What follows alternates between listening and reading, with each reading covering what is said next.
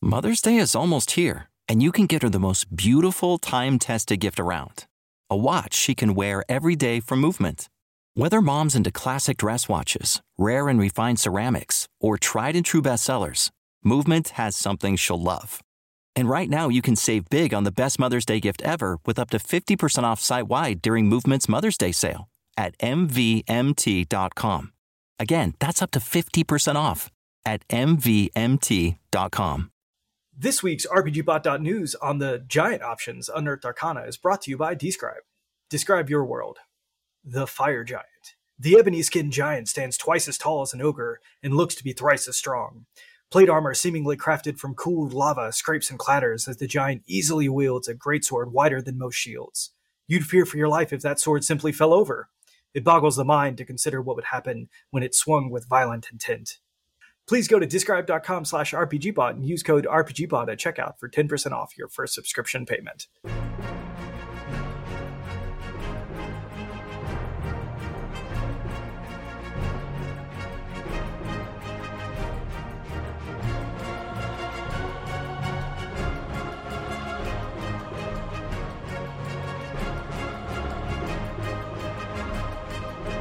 Welcome to the RPGBot podcast. I'm Randall James, and with me is Tyler Kamstra Hi, everybody. and and Ash Eli. Hey guys. All right, Tyler, what is happening? Well, we've got something really big to talk about today. Is it the D and D movie? No. Um, uh, can it be? No, I. Yes. So we just got a new Unearthed Arcana document. This time it's giant options, and there's some really cool stuff in here. So we're going to take a look at it and see what we like, what we don't, and uh, you know, try and make some conjecture about the future. I just got it. Okay, no, that's fair. I like that. That was great. That was good. That was, that was a solid intro. Oh man.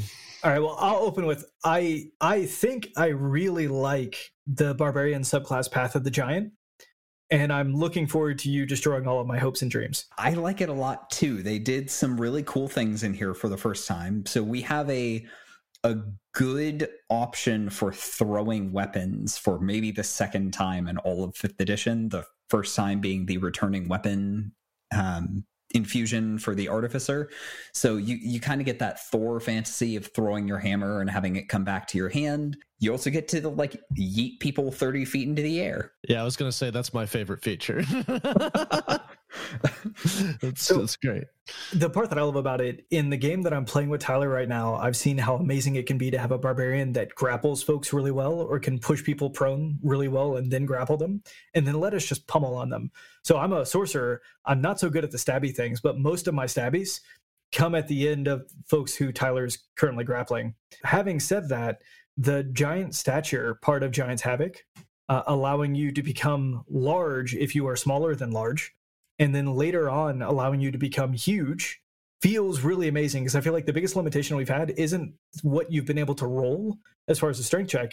It's been the rule that you can only grapple something one size larger than yourself. Yeah. yeah that's that's definitely been a problem like uh, we talked about it on the podcast previously the time i tried to leap into the air and suplex a dragon turns out it was too big Oh man. so I, I got to real quick convince our dm to let me use the climbing a creature rules almost as fun No, not almost as fun, but this probably this would have been able to pull it together, right?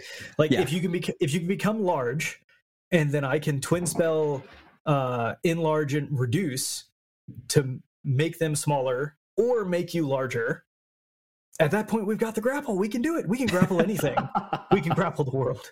I love that. That's that's fantastic. That's a fantastic idea. Yeah, I think it adds a lot of interesting um a new interesting choice to barbarians uh as uh, it it feels like it fits really well with barbarians specifically. I think if they were to do it with fighter, which I guess they kind of did with like the rune warrior, but this just it feels more closely associated with giants and I like that. So yeah the the rune knight fighter definitely feels like we're gonna steal some giant culture here and this feels like i'm gonna like chill with my my giant friends and get real mad which i guess isn't really chilling but you know what i mean Yeah, and it's also kind of like it, it, it's kind of implied that you're like uh, you could be related to giants in some way. Maybe you have giant blood in you, or maybe you're half giant, which could be very cool and a, an interesting character choice. I think. Yeah, I really love the idea though of like not being like a Goliath, but instead being a gnome and taking this anyway.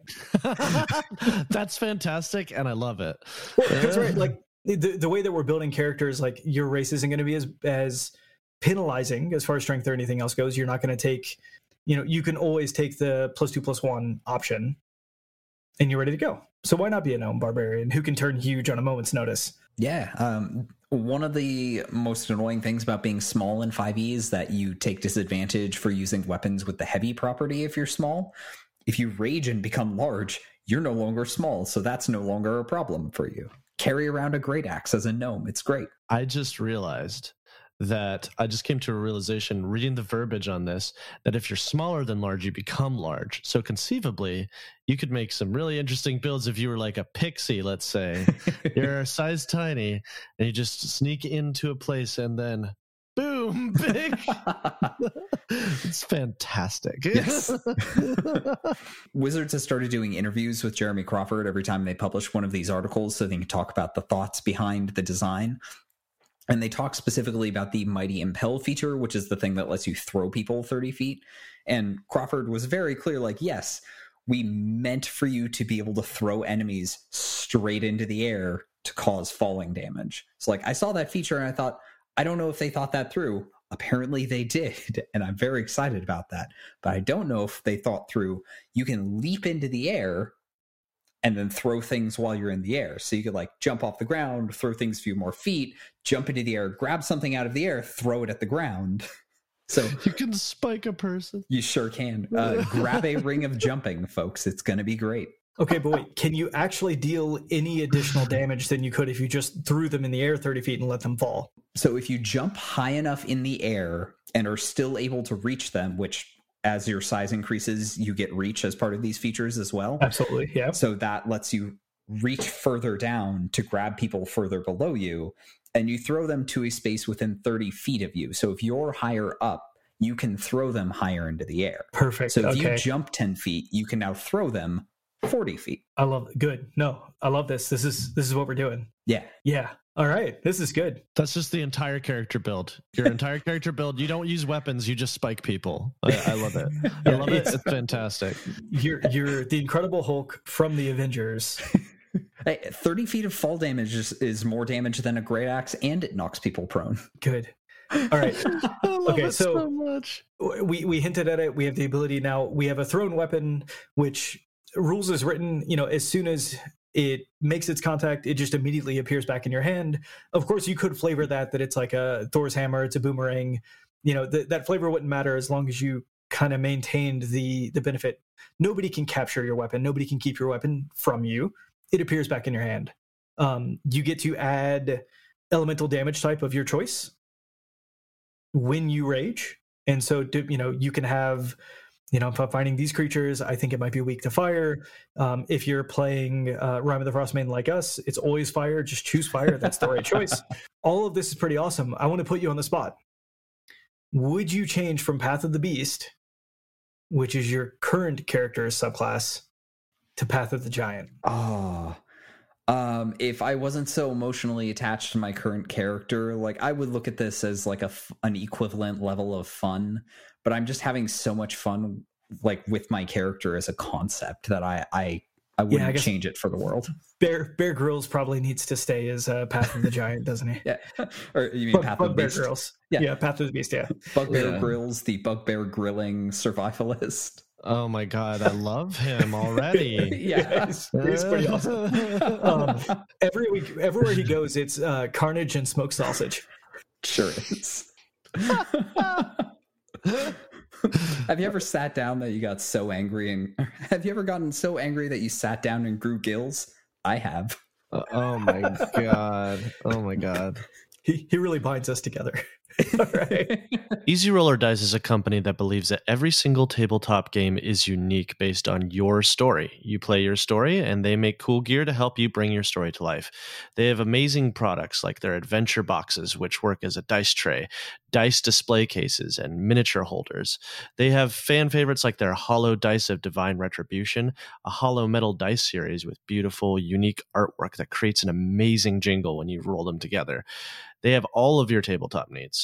So go to rpgbot.net slash easyroller and use the code rpgbot at checkout to get 15% off your order. So uh, next on the list is the uh, Circle of the Primeval, which is a druid that has an animal companion, which is uh, something that was pretty common uh, thing to do in Pathfinder, but you don't see it in 5e. So this is, I mean, you do see it with like Circle of the Wildfire a little bit, but it's not as explicit as it is here. It is an interesting class. Uh, your companion seems pretty good. My biggest complaint about it is just let us have a large creature from the beginning. just, just, just let us have a large creature. I don't think it breaks a lot, um, but that's that's that's just the little kid in me. I want to have a big dinosaur. It, I think conceptually it is uh it is fun you know the you're connecting to the world before sort of humanity and mortals existed which makes a lot of sense and it's a niche that hasn't been really filled by druids. That being said i do find the class a little bit underwhelming. It doesn't seem to have as much interesting things going on for it as some of the other it's kind of essentially like a better beastmaster ranger i would say but that's just my opinion yeah, it's using a lot of the same mechanics as the updated version of the Beastmaster. So rather than having like, this is my animal companion Phil, you have a primeval companion that if it dies, you just spend a spell slot. Or uh, does he use Wild Shape? You, it spend something. Wild shape. Yeah, yeah you well, spend uses... Wild Shape and you get another one. They're expendable, disposable pets. It uses wild shape to summon a companion, but you can use a spell slot to at 14th level to like give it some extra stuff. Oh yeah, that's right. The the let me spend an eighth level spell slot, give this thing plus 40 feet of move speed, and just race across the country. Uh, or uh, spend a really high level spell slot. What if this thing's attacks did 9d8 damage? Yeah, I would say the 14th level one is the most exciting for sure. Yeah.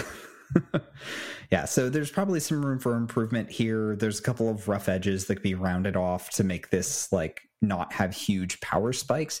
I think the mechanics are solid, and I like that they're using Wild Shape as the expendable resource again. Uh, they started doing that in Tasha's. They added an optional class feature where you could use Wild Shape to cast Find Familiar. I'm like, yeah, it's a good resource. So I have a mechanics question for you you have to use bonus your bonus action to control your uh, primeval companion. What is the bonus action economy like for a typical druid? It's generally pretty underused. Not a lot of druid spells are cast as a bonus action. The only one that comes to mind, I'm sure there are more, but the only one that comes to mind immediately is Healing Word. There are a couple subclasses that use their bonus action, but it's like Circle of Spores, maybe um, Circle of Wildfire, and then um, Circle of the Primeval here has the option to command your companion with the bonus action, but there's no core feature built into the druid that uses your bonus action. So you could go your entire career as like a land druid or whatever without using your bonus action once. I think the other thing um, about this that is a little bit worrying is it has the same issue that uh, Beastmaster Ranger has, which is it kind of precludes you from doing multi-classing because you really gimp yourself if you do that because your companions yeah your companion's health and stuff is based off of five times your druid level not your level your druid level. And that um that is something that i wish they would go away from like move away from so that we could do multi-classing because whenever there's a companion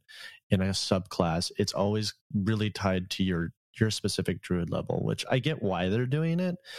I just it it really limits your options, I feel. Yeah, I mean, there's the extreme version of that where you're a level 18 fighter and you take two levels of druid just to get this. Yeah, So I, I realize You know- it's not a it's not a perfect. I follow. There's no perfect solution. Um, I don't know. I don't know. Yeah, well, and, and even there's a bunch of subclasses that are super powerful to dip into for one or two levels because their features are based on your proficiency bonus. So like like a lot of the subclasses in Tasha's get really good based off of just your proficiency bonus. So like yeah, one or two levels in the class to get the basic features and then like way up at level 20 you've still got something just as amazing as if you had single classed in whatever it was. cool. And and so the answer to my question is that as a druid, if you're taking this subclass, that is what your bonus action is for now. This is what you're going to use it for. Occasionally, you might choose to cast one of these rare spells that uses your bonus action. Most of the time, you're using it to control your primeval companion. Definitely. Hundred percent. So the last one, we got another wizard, and uh, me as a, a big wizard enthusiast, I'm very excited about this. The Runecrafter Wizard. So what if instead of a wizard that wrote words, you wrote single letters? Okay, I can. I don't get it, but I can see I haven't sold Uh, you. The, the runes are no. generally like a single letter for a like that means. Oh no, no, I'm familiar with the rune. I'm just not excited yet. Okay, that's oh, see. I, I am. I'm I'm with I'm with Tyler. I love runes. The aesthetic of runes is just super cool to me. Yeah.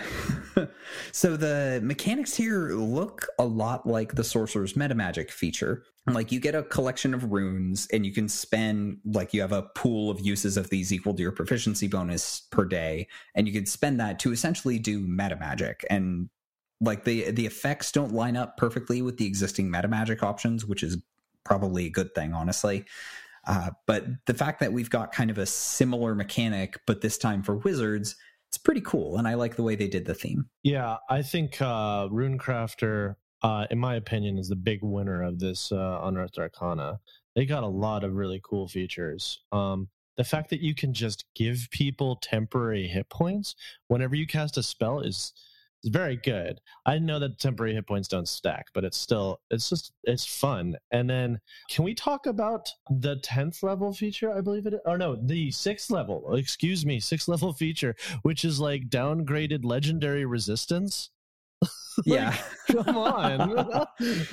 yeah, that one might be a little too strong. Um, Yeah. so it uses one use of your runic empowerment, which you only get like proficiency bonus uses per day. So there's a cost there. You're not going to spam this constantly.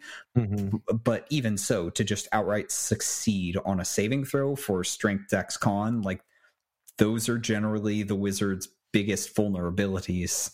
So that's really, really good. Yeah. Like I'd be happy with that if it was just a reroll. Like if you looked at it and said, I'm gonna spend one use of my runic empowerment to reroll this save that I failed, I'd be super happy with that. Yeah, I think that's what they'll eventually move to is like either advantage or a reroll because even just that is super strong. But the fact that it's essentially a le- like legendary resistance for your physical traits is very good.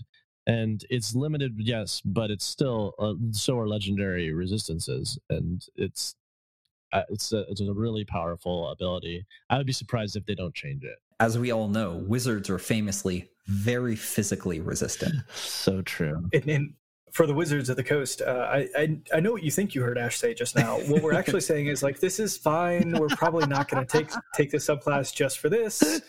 Uh, you know, I mean, like it's a it's it's a good write up. I think you did a good job here. Not too heavy, not too weak. Yeah. It's perfect. Keep it like this. No complaints. Okay, and then so we talked about right. We have uh, early on you get the life rune, the war rune, the wind rune. Um, life you get to give temporary hit points. The war rune um, you get to add a bonus uh, to the next attack roll for the target creature. Um, so what is it? It's I'm, I'm going to read it aloud as opposed to stumbling through. War Rune. When you invoke this rune, choose one creature you can see within 30 feet of you. Until the end of your next turn, attack rolls that target the chosen creature gain a bonus equal to half the level of the spell slot expended. Rounded up, minimum of plus one. I misread that when I first read that. Wow. Yeah. yeah. Okay, so choose one bad guy, Mhm. and then everybody gets to beat on that. And attack rolls that target that creature get a bonus equal to half the level of spell plus one. Yeah. Yeah. Yeah, it's real good. That's re- that's real good. Well, especially like when we like combine that you know, combine that with a monk, combine that with like any creature that's going to make repeated attacks where what balances their class is that they don't actually hit that often. So that, you know, sure, you get six opportunities to deal eight damage, except for now you're hitting every single time. Yeah. So if you have people in your party with great weapon master and sharpshooter, like they're, yeah, they're to really, really enjoy that. It's a great way to focus something down. Yeah. The, like the effects of these runes are really, really good. And like I said, it's limited to your proficiency bonus for long rest. But hey, look at that. It's a, a second level feature. Yeah. So you can dip into Runecrafter Wizard from another class and use this on whatever you want. Mm-hmm. Yeah. And then the 14th level ability just just throws out all caution to the wind. It's like, yeah, just an enmity rune. It's a save. Is if there was a definition of a save or suck spell, it's this one, which is like they have disadvantage on saving throws against your spells. They can't go invisible. Um, and uh, basically, uh, the next time someone attacks them, they you also do one d eight force damage. and it uh, ends the effect immediately. so yeah. the first one is disadvantage on saves against your spells. The second one is they can't be invisible. And the third one is they take 1d8 damage at some point in the next turn or in the next minute. And you have to spend a bonus action every round to keep it up. It's like, why is that there? Yeah. That's yeah. so bad. Yeah, that one's not. that one's kind of underwhelming. But the disadvantage against saving throws and enforced invisibility, uh, uh, not can't go invisible, is very good. Yeah, for a wizard especially. That's why they called it a woeful curse. It's very terrible. All right, I want to ask the same question: opportunity cost of becoming a rune crafter versus any other wizard subclass. Are you looking at this saying this is a standout? This is something that you think, as written, is going to be four star? Oh, that's a good question. Um, I'd have to give that one some more thought. Hmm. Definitely, definitely three or four stars. Um, the gosh, the two level dip into this thing is going to be awesome for a lot of spellcasters. Yeah. Uh, I'll have to give it some more thought and see how the final version comes out, though. Okay, cool, cool, awesome. All right, and then we had a giant box of feats. Uh, so there are ten of them in all. Um, they're all slightly giant themed, slightly primeval, elemental themed. Um, also runes, I guess. Wh- yeah, take your pick. Yeah, I guess generally, let's talk about the shape of this, right? So there are prerequisites. Most of them have a level prerequisite. Uh, the Rune Carver Adept counts on you taking the Rune Carver Apprentice ahead of it. Yeah, I guess were there any standouts? Anything that was exciting to you? The Rune Carver feats, like the two feat feat chain. We can't quite call it a tree yet. I I think it's a really really cool concept, but it's trees have branches. Generally, yes. it's a very straight tree, like a birch or something. Um, feat, feat tower, feat tower, feat tower. Go. That's so much better. I love that. Okay, we've got a, a two feat feat tower. Uh, yeah, I think you could roll these into one feat and it would still just be okay. Like, yeah, uh, yeah. Uh, magic initiate. This is not. Um, no. Yeah. But like, I love the theme. I love the idea here. This would be a really cool way for uh, classes to get access to spells from outside their spell list. Some of the spells on here are actually pretty good choices. Like you've got uh, Shield and Armor of Agathys and Goodberry. Like there's some good stuff on here. Uh, I just wish the feats did slightly more. No, that's fair. Mm-hmm. That's fair. So I really liked Ember of the Fire Giant for no particular reason, but I'll talk about it anyway. no, it's you know for for all the things that jumped out at me. I don't know why this is something that did jump out to me. So one, um, you have resistance to fire damage, which is good. Um, actually, I should pa- I should pause for a second. Uh, this was one of the two feats, one of the three feats that required you to be eighth level before you took it. So as you're thinking about this, also think about okay, I'm I'm at eighth level. This is a feat that I'm taking versus a lot of everything else that we've talked about would be fourth level you know, so don't be overwhelmed or underwhelmed. I don't know which direction that goes. Okay. uh, when you take the attack action on your turn, you can replace one of your attacks with a magical burst of flame. Each creature of your choice within 15 feet of you that can see you must make a dexterity saving throw. On a failed save, a creature takes fire damage equal to 2d6 plus your proficiency bonus and is blinded until the start of your next turn. That's awesome. It yeah really is. It's kind of surprising that they have to be able to see you to take the fire damage. I think what they're trying to do is that it's not necessarily like you're throwing out flame. It's mm-hmm. more like you're causing flame to come out of their eyes, I guess. That's uh, and so it requires sight. I don't know. I don't know. I'm trying to defend Wizards of the Coast here, but I, I don't know. It, it made more yeah. sense in my head. I feel like we've had some fun conversations about line of sight versus line of effect, and I guess this is like reverse line of sight that you got to be able to see me to feel the effect of the thing that I'm doing to you um, I like what you said though. Yeah, like fire from their eyes. It's gonna be great. or maybe it's like a stare sort of effect where them seeing you, mm. like your eyes light up, and that causes their eyes. We're we're in Elden Ring now, and you know the flame of frenzy is a thing. yeah, uh, and, and as far as flavor goes, the fact that it does blind them until the start of your next turn. Yeah, at that point it makes perfect sense. So for a lot of like mundane enemies, this is going to be fantastic because like what what happens when an enemy is blinded? Uh, they effectively have disadvantage on all ranged or melee attacks if they can even guess what cell you're sitting in. Yeah, and then so DMs at home, you got to be honest with your folks. I feel like we just had a good episode talking about how to do this. Mm-hmm, mm-hmm, mm-hmm. Um, for me, the one that kind of stole, stood out for me is uh, Guile of the Cloud Giant.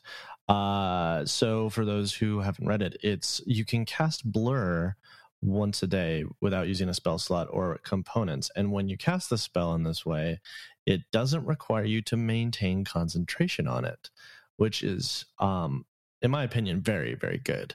Because Blur is uh, one of those spells that is very useful, but no one ever uses because it requires concentration. and there are way cooler spells for you to use. But for wizards and stuff, especially like Blur plus Shield is really good. Um, and then not uh, even mentioning mage armor, you basically be unhittable. And if you were like, let's say you were to grab this as um a, a sword, is it sword singer, sword blade uh, singer, what, Blade Singer. That's what it is. Thank you. Uh, like you can basically be untouchable as a as a wizard. Like it's it, it would be um yeah. There's a lot of really fun builds that you could do with this. Plus the fact that you get proficiency in uh, well, you get expertise in either deception or persuasion is just icing on the cake for me.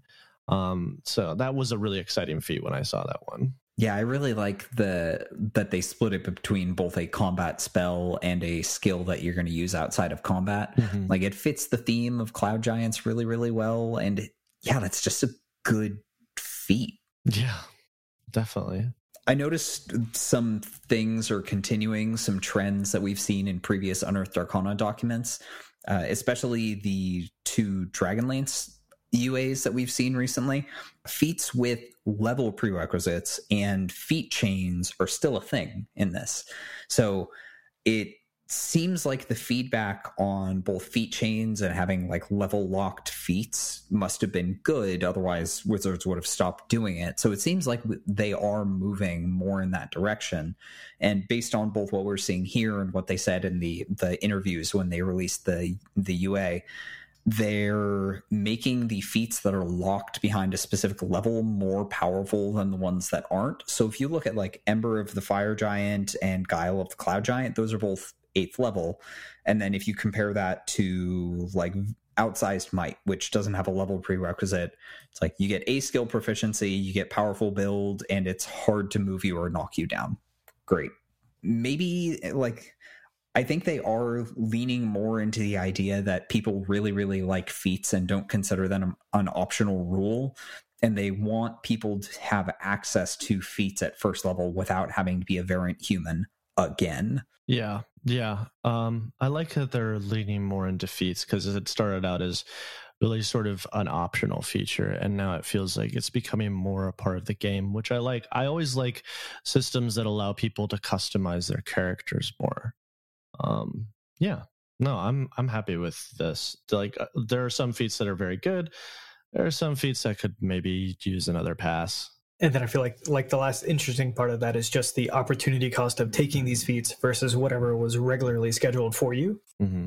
And and that's I feel like that's a really high bar to clear. Yeah, for sure. Yeah. I have one more question. Mm-hmm.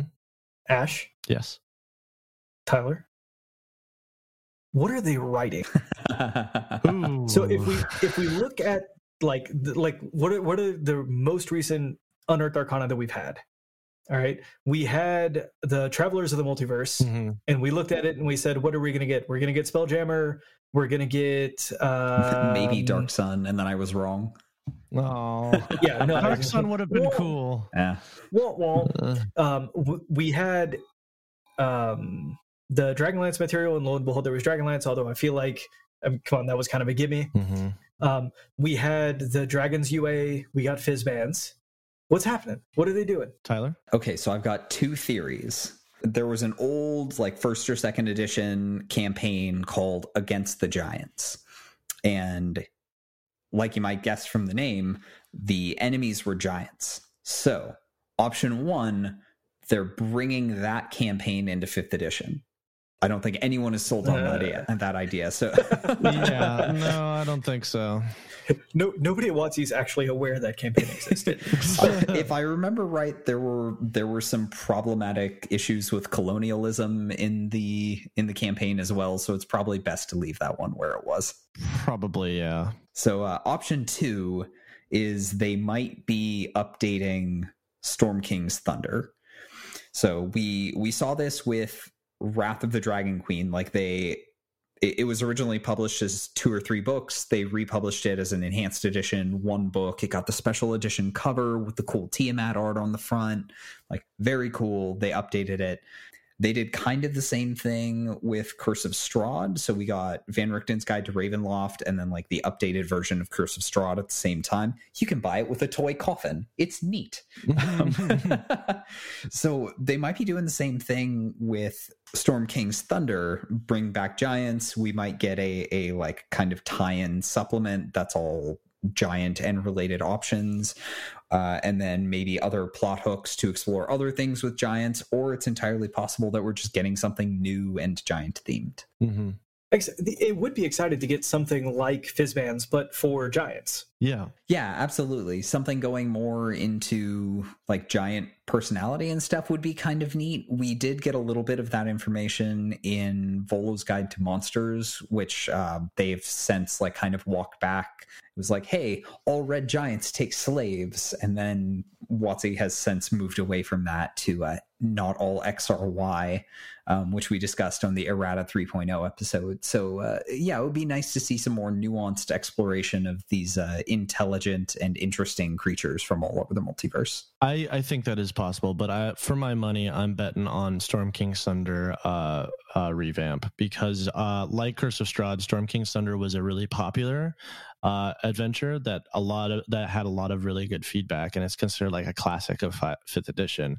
So I think uh, that, that's probably the most likely is that they are probably trying to rework or update Storm King's Thunder because again, like I think that's a really great great uh supplement like a really great adventure a lot of fun and you could add some stuff there like you were saying that would flesh out the giants uh to give them a bit more depth um, so kill two birds with one stone with that one. So. What's been the typical delay? I'm trying to think through. Is it typically three to six months from the time that we get the UA to the time we actually get the published material, or at least an announcement of the material? Oh, that's a good question. When did we get Dragonlance. I feel like it was February, the Dragonlance UA. Uh, yeah, it was. It was certainly this calendar year. Yeah, and we're not getting the book until like August. But it was announced at that's least. true. That's true. Yeah. And so that's, that's six, seven months. So the reason I'm asking that question very specifically is, we know we have, you know, whether it's going to be 5.5, whether it's going to be six, whatever it's going to be, we know we have that coming in what like 15 months now, something like this. Mm-hmm. Yeah, mid I, I think they said mid 2024, but I I would probably expect it for the holiday season 2024. Uh, okay, that's too far away. Yeah. So I'm actually I'm gonna I'm gonna retract the thing I was about to say, which is maybe maybe it's Storm King's Thunder, but maybe it's Storm King's Thunder with lots of new material. And by the way, this is you know this is 5.5 or this is six, but that that sounds silly. Um, I'm really hoping it is something like this, Vance. I'm hoping that we get a new playable race option uh, with what is either like uh, a large humanoid or a small giant. They might be giants. yeah, for my money, I would love to see like a half giant or something like that, uh, or like maybe a playable ogre That would be fun. I think uh, I think large humanoid creatures, uh, large hum- playable, large humanoids, uh, is something that you don't see a lot of and could be very fun. Yeah. Hey WotC, give us large humanoids, you cowards. Yes, please. I'm kidding. I know what it would do to the game. I understand. I've had large humanoids. It doesn't break it that much. okay. go vi- go visit a halfling village and then see what you fair, break. Fair enough. Fair enough. I didn't say it was perfect. No, well, if the halflings all follow the path of the giant, they'll just get huge themselves. They'll take care of business on their own. There you go. Uh, that's the war that I want to see. if you've enjoyed the show, please rate and review us on Apple Podcast and rate us on Spotify or your favorite podcast app. It's a quick, free way to support the podcast and helps us to reach new listeners. You can find links in the show notes. You'll find affiliate links for source books and other materials linked in the show notes, as well as on RPGBot.net. Following these links helps us to make this show happen every week. Ash, I feel like you you really whiffed on my "They Might Be Giants" joke. I, I caught it. It was good. You, you gave me a hearty chuckle. Sorry, I missed it. no, it's okay.